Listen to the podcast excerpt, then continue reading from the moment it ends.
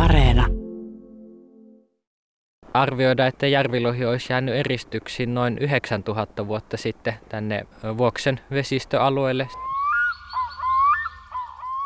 Tiedetään, että ne vaeltaa jopa 400 kilometrin päähän tonne Saimaan pääaltaaseen ja sieltä sitten palaavat tänne Pielisjokeen kudulle. Varmaan niillä on aivan ilmiömäinen muisti myöskin. Lohet ovat aina kiehtoneet ihmisiä ja herättäneet intohimoja niin kauan kuin ihmiset ovat jokien varsilla liikkuneet. Lohista on riidelty eri vaiheissa. Lohille on annettu paljon eri nimityksiä. Ne ovat vaikuttaneet maantieteeseen. Nykyään on vaikeakin hahmottaa sitä, miten iso merkitys kaloilla ja kalastuksella on voinut olla jopa asutusten syntyyn, niin kuin Joensuussakin, kaupungissa, joka on kirjaimellisesti Pielisjoen suulla. Tätä kaikkia mietin, kun katselen Pielisjokea sillalta siinä juna-aseman vieressä. Sen ilta-auringossa aivan hämmästyttävä kultaisena hohtavaa pintaa, joka on vielä pitsimäisen lumireunainen tässä vaiheessa kevät-talvella, kun olen retkellä Joensuussa. Ja sitä lumista reunusta koristavat hauskat saukon jalanjäljet. On aika jännittävää ajatella, että tämän saman veden äärellä, tässä keväällä, kun jääkansi poistuu ja valo välittyy veteen, se tavoittaa siellä sitten vielä kuoriutumattomat lohenpoikaset siellä jossain kutualueiden sorakoilla.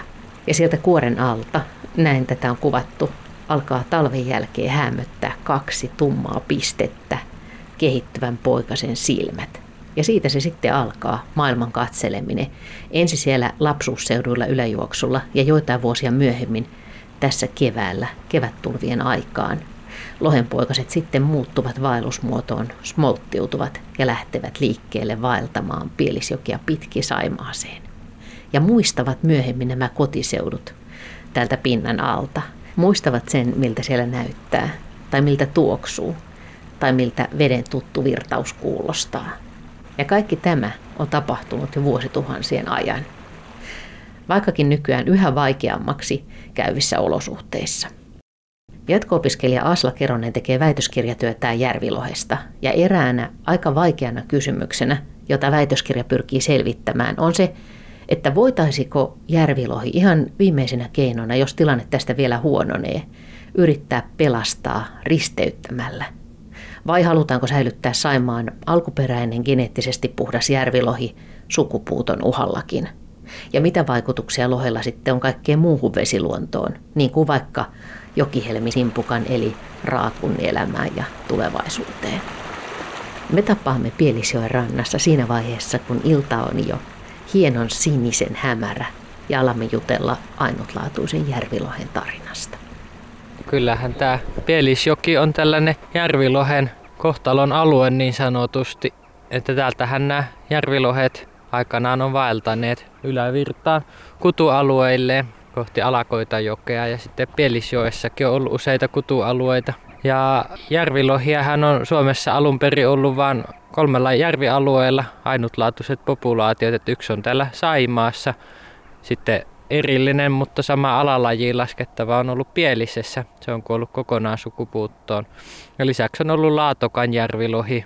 Laatokkahan ei nykyään enää kuulu Suomeen, mutta kuitenkin näitä Laatokan järvilohiakin pyrkii nousemaan tuonne Simpeleelle kutualueille. Ja tämähän Saimaanjärvilohi kävi aikana aivan sukupuuton partaalla siinä vaiheessa, kun Pielisjoki valjastettiin voimaloiden käyttöön. Eli mikä se tilanne nyt siis tällä hetkellä on Järvilohen kannalta? No Järvilohi lohen tilanne on edelleen hyvin kriittinen, koska silloin kun Pielisjoki valjastettiin, niin se kanta kävi erittäin pienenä, että niitä oli vain muutamia yksilöitä jäljellä. Eli se populaation sisäsiittoisuuden uhkaama.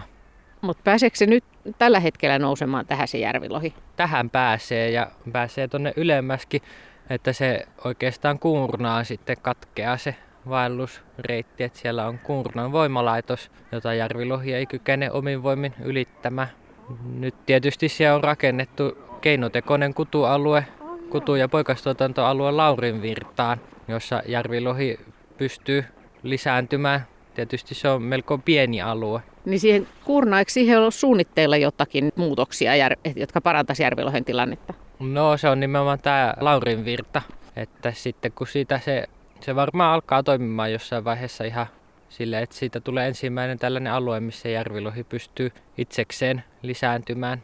Et sitä ennen se on ollut ylisiirtojen varassa, joita nytkin tehdään ainakin Lieksassa ja Kurnassa on tehty aivan viime vuosinkin asti, että niitä lohia on siirretty siis autoilla ylävirtaan niille luontaisille kutualueille ja sitten poikaset on sieltä tulleet voimalaitosturbiinien läpi kulkeneet takaisin järveen. Se on aika jännä, että me eletään tällaista hetkeä, että, että maailmalla ja meilläkin niin aletaan purkaa näitä voimalaitoksia ja aletaan avata näitä vanhoja, vanhoja vesireittejä. Joo, varmaan siinä on osittain ymmärretty se, että pyritään antamaan myös näille kaloille elintilaa. Tietysti täällä Pielisjoessa ne on hyvin merkittäviä voimaloita, että niitä ei kyllä todellakaan olla varmasti purkamassa. Sitäkään ei välttämättä aina ajatella, kun ajattelee vaikkapa sanaa Joensuu, niin että on tämä joki ja on se joen suu ja se asutus, joka on tullut tähän ja että miten merkittävää on aikanaan ollut esimerkiksi kalojen merkitys siihen, että mihin ihmiset on asettunut. Joo, kyllä varmasti Järvilohellakin on tässä ollut osansa. Mä oon nähnyt vanhoja valokuvia ainakin, missä mitä on otettu tuolta Utturasta. Ja siellä on ollut, se on niin oikeastaan Joensuusta vaan vähän matkaa ylävirtaan, niin siellä on ollut merkittäviä semmoisia lohipatoja. Eli puusta rakennettuja semmoisia rysärakenteita, mihin ne kudulle nousevat järvilohet on menneet ja sitten ne on sieltä pydystetty ruuaksi. Onko niitä siis siihen aikaan esimerkiksi ollut jotenkin tosi paljon? Kyllä, niitä varmaan aika paljon on ollut. Että mä en tiedä, onko siitä, siitä ei ehkä niin kuin mitään varmaa tietoa ole, että miten iso tämä populaatio on aikana ollut, mutta kyllä se lohen kalastus on ollut täällä merkittävää. Jos vielä sitten peruutetaan taaksepäin esimerkiksi, pitääkö meidän nyt mennä jääkauden loppuun vai miten, että miten nämä on ruvennut nämä lohet nousemaan ja mitä suku nämä on toisilleen ja miten tämä systeemi niin oikein menee? Joo, se onkin kiinnostava kysymys. Kun mekin ollaan mietitty tämmöisiä risteyttämiskuvioita, niin siinähän on merkittävää se, että mistä nämä lohet on peräisin. Eli järvilohella ja Itämeren merilohillahan on tavallaan yhteinen historia silloin jääkaudella juuri. Tai arvioida, että järvilohi olisi jäänyt eristyksiin noin 9000 vuotta sitten tänne Vuoksen vesistöalueelle siinä vaiheessa, kun maankohoamisen tuloksena tämä Vuoksen vesistöalue eristäytyi sitten muun Itämeren vesistöalueesta. Ja järvilohi ilmeisesti jäi silloin tänne eristyksiin ja sitten ei vaeltanutkaan enää takaisin mereen. Ja sitten myöhemmin, kun Imatran koski muodostui, niin sitten lopullisesti järvilohella ei ollut enää mahdollisuutta risteytyä laatokallohien kanssa esimerkiksi, koska se Imatran kosket oli niin merkittävä este lohelle. No onko nämä nyt sitten eri lajia vai eri alalajia vai tiedetäänkö sitä? No ehkä tässä kohtaa voisi puhua eri alalajista. Vaikeahan sitä on niin tarkasti sanoa, koska tämmöinen konsepti kuin laji tai alalaji, se on kuitenkin ihmisen luoma keinotekoinen tapa luokitella luontoa. Tai oikeastaan vain niin geneettisesti erilaistuneita populaatioita. Mm. Nyt me, me ylittää just komea naakkaparvi. Täällä tosiaan ilta alkaa hämärtyä ja naakko, naakkojen iltalennon aika selvästi. Hienon kuuloisesti ne menee nyt tuosta Pielisjoen yli. Ja täällä on, täällä on tämmöinen sininen hämärä ja sitten tosiaan ei mennytkään, nyt ne kääntyi meidän pään päällä takaisinpäin. Mutta täällä on sininen hämärä ja, ja sitten tosiaan kaupungin valoja näkyy tuolta. Mihin aikaan ne järvilohet nousee tätä jokia ylös? Järvilohet nousee, no nykyään ainakin ne nousee kesällä ja alkusyksystä. Voi olla, että siihen on jonkun verran kalastus vaikuttanut, että se on saattanut siirtää näitä nousuaikoja, mutta syksyllähän ne nousee. Mikä kaikki siihen sitten vaikuttaa, että järvilohella menee niin älyttömän heikosti? No yksi keskeisin tekijä on tietenkin tämä voimalaitosrakentaminen, joka on estänyt sen luonnollisen lisääntymisen. Ja Järvilohihan kävi silloin 70- tai 60-luvun lopussa, 70-luvun alussa niin aivan sukupuuton partaalla, että siinä vaiheessa viimeiset kutemaan pyrkivät yksilöt pyydystettiin sieltä just Kuuron voimalaitoksen alta ja sitten vietiin Kontiolahden kalankasvatuslaitokseen, jossa niitä sitten pidettiin kahdesta kolmeen sukupolvea ja sitten näitä jälkeläisiä istutettiin takaisin Saimaan vesistöön ja, ja sitten kun ne oli käyneet läpi sen luonnollisen syönnösvaelluksen eli menneet alavirtaan noin kaksivuotiaina, syöneet siellä jonkun aikaa ja kasvaneet isommaksi ja palanneet sitten noin nelivuotiaana tänne takaisin, niin silloin ne pyydystettiin ne eloon jääneet. Mutta sieltä palasi hyvin vähän näitä lohia, koska se kalastuskuolleisuus tuolla Saimaan alueella oli niin suurta. Eli siinä vaiheessa tämä järvillä lohi on läpikäynyt tällaisen niin sanotun pullonkaula-ilmiön, että niitä yksilöitä oli vain muutamia jäljellä. Ja sen takia sen nykyisen järvilohen perimä on hyvin paljon kaventunut. Eli käytännössä sitä uhkaa sisäsiittoisuus. Niin, että koska niitä oli niin vähän, vähän jäljellä, näkyykö se jotenkin järvilohessa, että sen perimä on kapea? Joo, no ainakin tutkimustuloksia on, että se voi aiheuttaa järvilohellakin epämuodostumia ja sitten tämmöisiä tietynlaisia haitallisia käyttäytymispiirteitä mahdollisesti. Ja, ja sitten on myös oletettu, että se voi huonontaa järvilohen eloon jäämistä luonnonoloissa. No entäs sitten ihan tällä hetkellä, niin paljonko, pystyykö sitä arvioimaan, että paljonko näitä järvilohia on Suomessa jäljellä? Se on hyvä kysymys. Kyllä niitä varmaan aika paljon on, kun niitä on istutettu paljonkin eri vesistöihin, että ei suinkaan niin kuin nykyään tämä Saimaan vuoksen vesistöalue on järvilohen ainut levinneisyysalue, vaan niitä on istutettu moniin vesistöihin ihan vain kalastettavaksi. Niin sanoisin, että se todellinen järvilohikannan kokoa on varmaan aika vaikea arvioida. Ja sitten laitoksissahan niitä kasvatetaan tosiaan istutuksia varten. Niin, että todellisuudessa tämä homma on mennyt niin kuin aika lailla sekaisin myöskin kaikkien näiden siirtojen ja istutusten ja kaiken takia. Joo, kyllähän se vähän niin on. Mutta sitten kuitenkin järvilohi on onnistuttu pitämään ikään kuin puhtaana alkuperäisenä kantana, mutta tosiaan sen perimä on sitten hyvin kaventunut, että siinä on ikään kuin hyvät ja huonot puolensa. No sä oot tekemässä nyt Asla Keronen väitöskirjaa Järvilohesta ja se liittyy vahvasti tähän Järvilohen suojeluun ja, ja siihen, että Järvilohen tulevaisuus olisi vähän valosampi. Niin minkälaisia kysymyksiä tässä sun väitöskirjassa pohditaan? Se liittyy nimenomaan tähän kaventuneeseen perimään, että maailmalta tunnetaan tällaisia esimerkkejä, joissa tällaisia uha-alaisia populaatioita on onnistuttu pelastamaan siten, että näitä sisäsiittoisuuden negatiivisia vaikutuksia on onnistuttu poistamaan sieltä tuomalla yksilöitä muualta. Eli tavallaan monipuolistamalla sitä perimää. Mutta nyt järvilohen tapauksessa on tällainen ongelma, että koska on vain tämä yksi järvilohi, niin sitten sitä olisi käytännössä pakko risteyttää jonkun muun lohen kanssa, eli merilohen. Meillä on tehty näitä risteytyksiä tässä mun väitöskirjaprojektinkin puitteissa ja ainakin järvi- ja merilohi risteytyy ja on myös viitteitä siitä, että esimerkiksi pienet poikaset, jotka on näitä risteymien jälkeläisiä siten, että äiti on merilohi ja isä on järvilohi, niin niillä oli korkeampi eloon jääminen kuin puhtailla järvilohilla. Ja näin voi nyt siis tehdä, koska nämä ei ole tarkasti niin eri laji. Joo, kyllä se vaikuttaa siltä, että niin voi tehdä, mutta tosiasiassahan tämä selviää vasta siinä vaiheessa, kun nämä risteymät tulee sukukypsiksi ja sitten niitä takaisin risteytetään sitten puhtaiden järvilohien kanssa, niin silloin vasta nähdään, että onko tällä risteyttämisellä haittavaikutuksia. Mutta silti se kysymys, että saako näin tehdä? Mennäänkö siinä niinku sotkemaan hyvin alkanutta lajiutumista? Se on kiinnostava kysymys. Ja loppukädessään se on sitten poliittinen päätös, että halutaanko säilyttää tällainen puhdas järvilohi jopa sukupuuttoon kuolemisen uhalla, vai halutaanko, että tällä Saimaassa on tällainen elinvoimainen lohipopulaatio, vaikkei se olisikaan sitten enää puhdas järvilohi. Niin välillähän toi voi olla vähän sattumaakin, että miten tämmöisen pullonkaulan läpi mennään, kun Suomessa on näitä tarinoita esimerkiksi muutamasta majavasta, joista tuli sitten tämä Kanadan tai nykyään siis Amerikan majavan populaatio ja, ja kanta meille, että välillä se ei ole niin kuin ongelma, että muutamasta yksilöstä lähtee kasvamaan se koko joukko.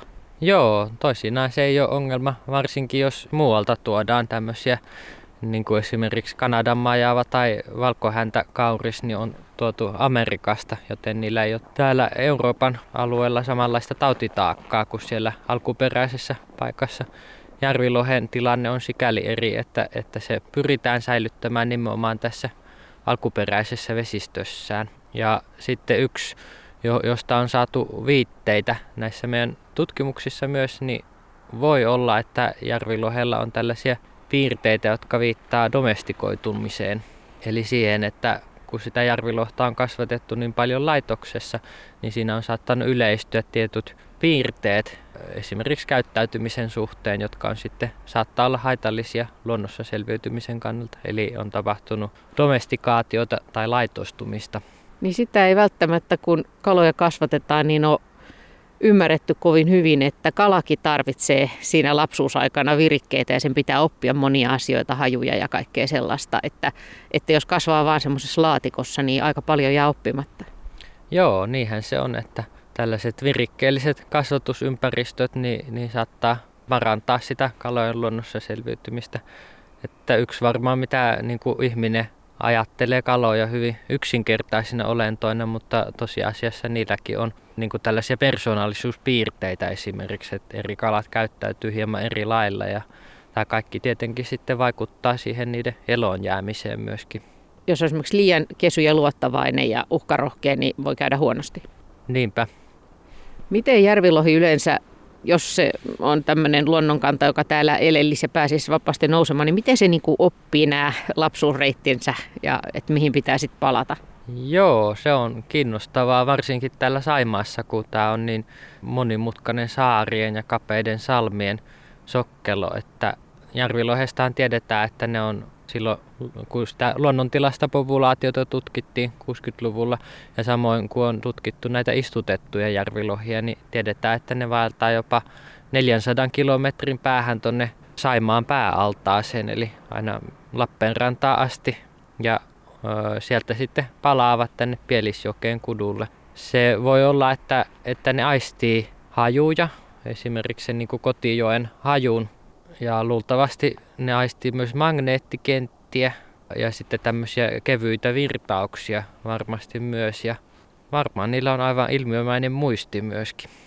Kun sä oot nyt perehtynyt tähän Järvilohen elämään ja, ja uhkiin ja muuhun, niin onko tässä tullut nyt jotain tuloksia esimerkiksi tästä, miltä susta näyttää nyt tällä hetkellä nämä, tämä risteyttämisen toimivuus? No, kuten sanottu, niin varsinaisia varmuudella tuloksia saadaan sitten vasta, kun tehdään näitä takaisinristeytyksiä. Mutta alustavasti ainakin vaikuttaisi siltä, että, että siitä saattaisi hyvinkin olla etua järvilohelle. Ja kokonaan toinen kysymys tietysti sitten, että halutaanko näitä tänne tosiaan istuttaa. Mutta toisaalta näitä risteymiä on nyt jo istutettu sellaisiin vesistöihin, missä luonnostaan ei esiinny lohia. Onko sulle tullut tätä väitöskirjaa tehdessä, niin onko sulle tullut jotain yllättävää vastaan tai oletko jotenkin oppinut paljon sellaista, mitä sä et ole tiennyt järvilohista? No, järvilohihan silloin kun mä aloitin tätä väitöskirjaa tekemään, niin ei ollut mulle sinänsä mitenkään sen tutumpi kala, että olin ehkä kuullut joskus, mutta sitten kun on tutustunut enemmän tähän, niin sitten on selvinnyt, että miten suuri se järvilohen ahdinko on ja miten hyvin hyvin lähellä sukupuuttoon kuolemista se kävi silloin 60-70-luvujen vaihteessa. Entä sitten tämä järvilohen merkitys, joissa laajemmin, että mikä se merkitys on tämmöisessä virtavesien ekosysteemissä? No täällä Pielisjoessa varmasti järvilohi on niin sanottu tämmöinen ihmisenkin kannalta ikoninen laji, iso kala, joka vaeltaa täältä ja on kalastajille melkoinen pyydystyshaaste. Että aikanaanhan tuonne Alakoitajoellekin on Etelä-Suomesta asti tullut kalastajia nimenomaan järvilohen perässä. Mutta luonnon kannalta sitten ilman muuta, mikäli raakku esimerkiksi onnistuttaisiin palauttamaan näihin vesistöihin, niin sehän lohikalat nimenomaan siirtää sitä paikasta paikkaan. Ja sen raakun ja lohen yhteiselo on, miten sitä kuvailisi, symbioosi ikään kuin. Niin raakku eli jokihelmisimpukka möllöttää siellä pohjassa, mutta sillä lailla se sitten lisääntyy, että se joku, mikä toukkavaihe menee siellä sitten kiduksissa lohen mukana ylävirtaa ja sillä lailla se ei valu sieltä joesta pois. Joo, aivan. Eli siinä mielessä raakun kannalta järvilohi on avainlaji ja varmasti monen muunkin lajin kannalta. Ja sittenhän järvilohi tavallaan myöskin niin linkittää tämän järviekosysteemin jokiekosysteemiin, kun nämä kalat vaeltaa toisaalta ne lisääntyy joissa ja sitten tekee sen syönnösvaelluksen sinne isoille järvialtaille, niin samalla ne siirtää sitten ravinteita. Kun sä oot alkanut järvilohen elämään perehtyä, niin eikö tuu semmoinen niin että hämmästyttävän monimutkainen systeemi? Mm, joo, onhan se. Ja, ja sitten myöskin tämä, että tämä luonnon monimuotoisuus, että kun meillä on täällä Saimaassa tämä ainutlaatuinen järvilohi, joka sitten on myöskin niin kuin ihan selkeästi vähän erinäköinen kuin se merilohi. Että järvilohi on tällainen vähän, se on hämmästyttävää, että se on ehtinyt kehittyä vähän erinäköiseksi. Eli järvilohi on yleisesti ottaen ainakin silloin kun se palaa kudulle, niin tummempi ja sitten vähän semmoinen tanakampi ja meidän rakenteisempi kuin merilohi. Ja se mahdollisesti on sopeuma tummempaan veteen ja siihen, että pitää niin kuin pärjätä virrassa vai? Joo, siltä hän se vaikuttaisi paljon mahdollista. Suuri kysymys on, on se, että miten nämä esimerkiksi nämä risteymät nyt sitten tulisi mahdollisesti pärjäämään. Niin minkälaisia tutkimuksia sä oot siinä sun väitöskirjassa tehnyt konkreettisesti? No ensimmäinen osatutkimus, joka on nyt julkaistukin, niin siinä tutkittiin näiden risteymien varhaista eloon jäämistä.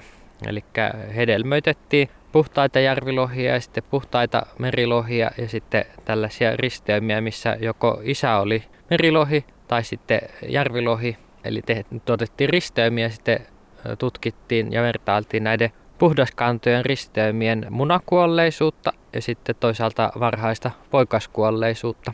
Ja nyt tässä toisessa osatutkimuksessa, mitä mä nyt parhaillaan teen, niin siinä oli sitten jo vähän isompia poikasia, joiden käyttäytymistä me tutkittiin, eli tämmöistä vaelluskäyttäytymistä tai oikeastaan eksploraatiokäyttäytymistä, miten ne tutustuu uuteen ympäristöön, kun ne oli istutettu sellaisiin altaisiin, jossa niiden liikkeitä pystyttiin seuraamaan. Ja toinen, mitä näillä kaloilla tutkittiin, käyttäytymispiirre oli sitten tällainen stressiherkkyys, miten herkkiä ne on stressille uudenlaisessa tilanteessa.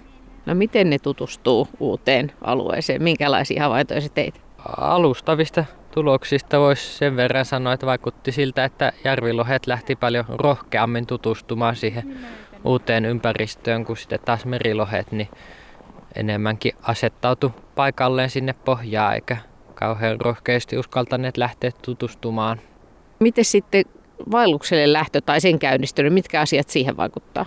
Se on se smolttiutuminen, eli se, kun se kalanpoikainen, niin sen ulkomuoto muuttuu ja, ja myöskin se on niin kuin sille kalalle semmoinen aika rankka vaihe, että tiedetään ainakin, että sen immuunipuolustus myöskin ajetaan ikään kuin alas ja jonkinlainen tällainen fysiologinen muutos siinä tapahtuu, joka sitten ajaa sen kalan liikkeelle ja sitten ne lähtee semmoisina pieninä parvina kohti järveä vaeltamaan. Mikä sen käynnistää? Onko se veden lämpö vai auringon valo vai, vai se, että ne kasvaa tarpeeksi vai mikä? No ainakin se ajoittuu eri yksilöillä vähän eri aikaan, että järvilohella osa smolttiutuu yksivuotiaana, sitten suurin osa kaksivuotiaana ja jo, joillakin se saattaa kestää jopa kolme vuotta ennen kuin tapahtuu tämä fysiologinen muutos, jota smolttiutumiseksi kutsutaan ja kalat lähtee vaellukselle. Mitä johtopäätöksiä näistä tuloksista voi tehdä näistä käyttäytymistuloksista? alustavista tuloksista, mä puhun nyt alustavista tuloksista, koska näitä ei ole vielä julkaistu, mutta vähän vaikuttaa siltä, että järvilohella saattaa olla tällaisia domestikoitumisen piirteitä. Sen nyt ainakin selkeästi näki, että järvi- ja merilohella oli käyttäytymiseroja. Ja esimerkiksi Anssi Vainikka on tehnyt vähän vastaavanlaisia risteytys- ja käyttäytymistutkimuksia taimenilla. Ja niistä myöskin saatiin sellaisia viitteitä, että taimenillakin joissain populaatiossa esiintyy tämmöistä domestikoitumiseen viittaavaa käyttäytymistä. Esimerkiksi tänne lähtee uteliaasti tutustumaan uuteen ympäristöön. Kalastajat tietenkin ovat hyvin kiinnostuneita järvilohesta ja ovat olleet pitkään, mutta entä sitten luonnonoloissa, niin, niin minkälaisia saalistajia järvilohilla on? No varsinkin siinä poikasvaiheessa niin monet kalathan saalistaa järvilohta ja se onkin varmaan yksi lohikalojen sopeuma, että sen takia ne kutualueet on virtaavassa vedessä, että siellä ne poikaset on hieman enemmän turvassa saalistajilta, mutta ainakin mateet ja hauet ja taimenet ja lohetkin saattaa saalistaa näitä poikasia. Varsinkin pienellä kalallahan on sitten paljonkin tällaisia vaaranpaikkoja ja saalistajia. No entäs sitten, kun se on iso ja komea järvilohi, niin entäs siinä vaiheessa? No siinä vaiheessa varmaan ihminen on merkittävin saalistaja. Tämä sun väitöskirjatutkimus on vielä kesken, mutta, mutta mikä, onko sulla oma mielipidettä siitä, että kannattaisiko tähän ryhtyä tällaiseen järvilohen ja merilohen risteyttämiseen? Niin, se on vaikea kysymys ja puhun vain omasta mielestäni henkilökohtaisena mielipiteenä on se, että kyllä se on varten otettava vaihtoehto, ainakin jos tämä järvilohen tilanne tästä vielä huononee nykyisestäkin. Esimerkiksi vesihomeen kanssa on laitoksissa ollut aika suuria ongelmia, niin kyllä se on mielestäni varten otettava vaihtoehto, että tavallaanhan me ollaan tapettu se järvilohi käytännöllisesti katsoen sukupuuttoon silloin 60-70-luvun vaihteessa, kun suuri osa tästä perimästä on joka tapauksessa menetetty. No, ootko toiveikas, että jos me tässä ollaan vaikka 30 vuoden kuluttua tai 50 vuoden kuluttua seistäisi tässä Pielisioen rannassa, niin että tässä olisi, olisi semmoinen hyvinvoiva järvilohipopulaatio? Olisihan se hienoa, jos näitä pidemmällä tähtäimellä näitä kutualueita saataisiin ennallistettua ja vaellusesteitä poistettua ja palaisi tällainen mahtava järvilohi tänne vesistöihin. Lieksassa on myöskin viime aikoina ollut jonkun verran positiivista kehitystä. Että viime vuosina tässä on nähty edistysaskelia tässä järvilohen suojelussa. Niin, koska se joki on kuitenkin se pääasia, että muuten se on vähän semmoista tekohengitystä. Kyllä, ei tätä suinkaan istutuksilla ratkaista tätä ongelmaa. Ei vaikka risteytyksiäkin istutettaisiin, niin ei sekään auta, että tärkeintä olisi turvata tämä järvilohen luontainen lisääntyminen.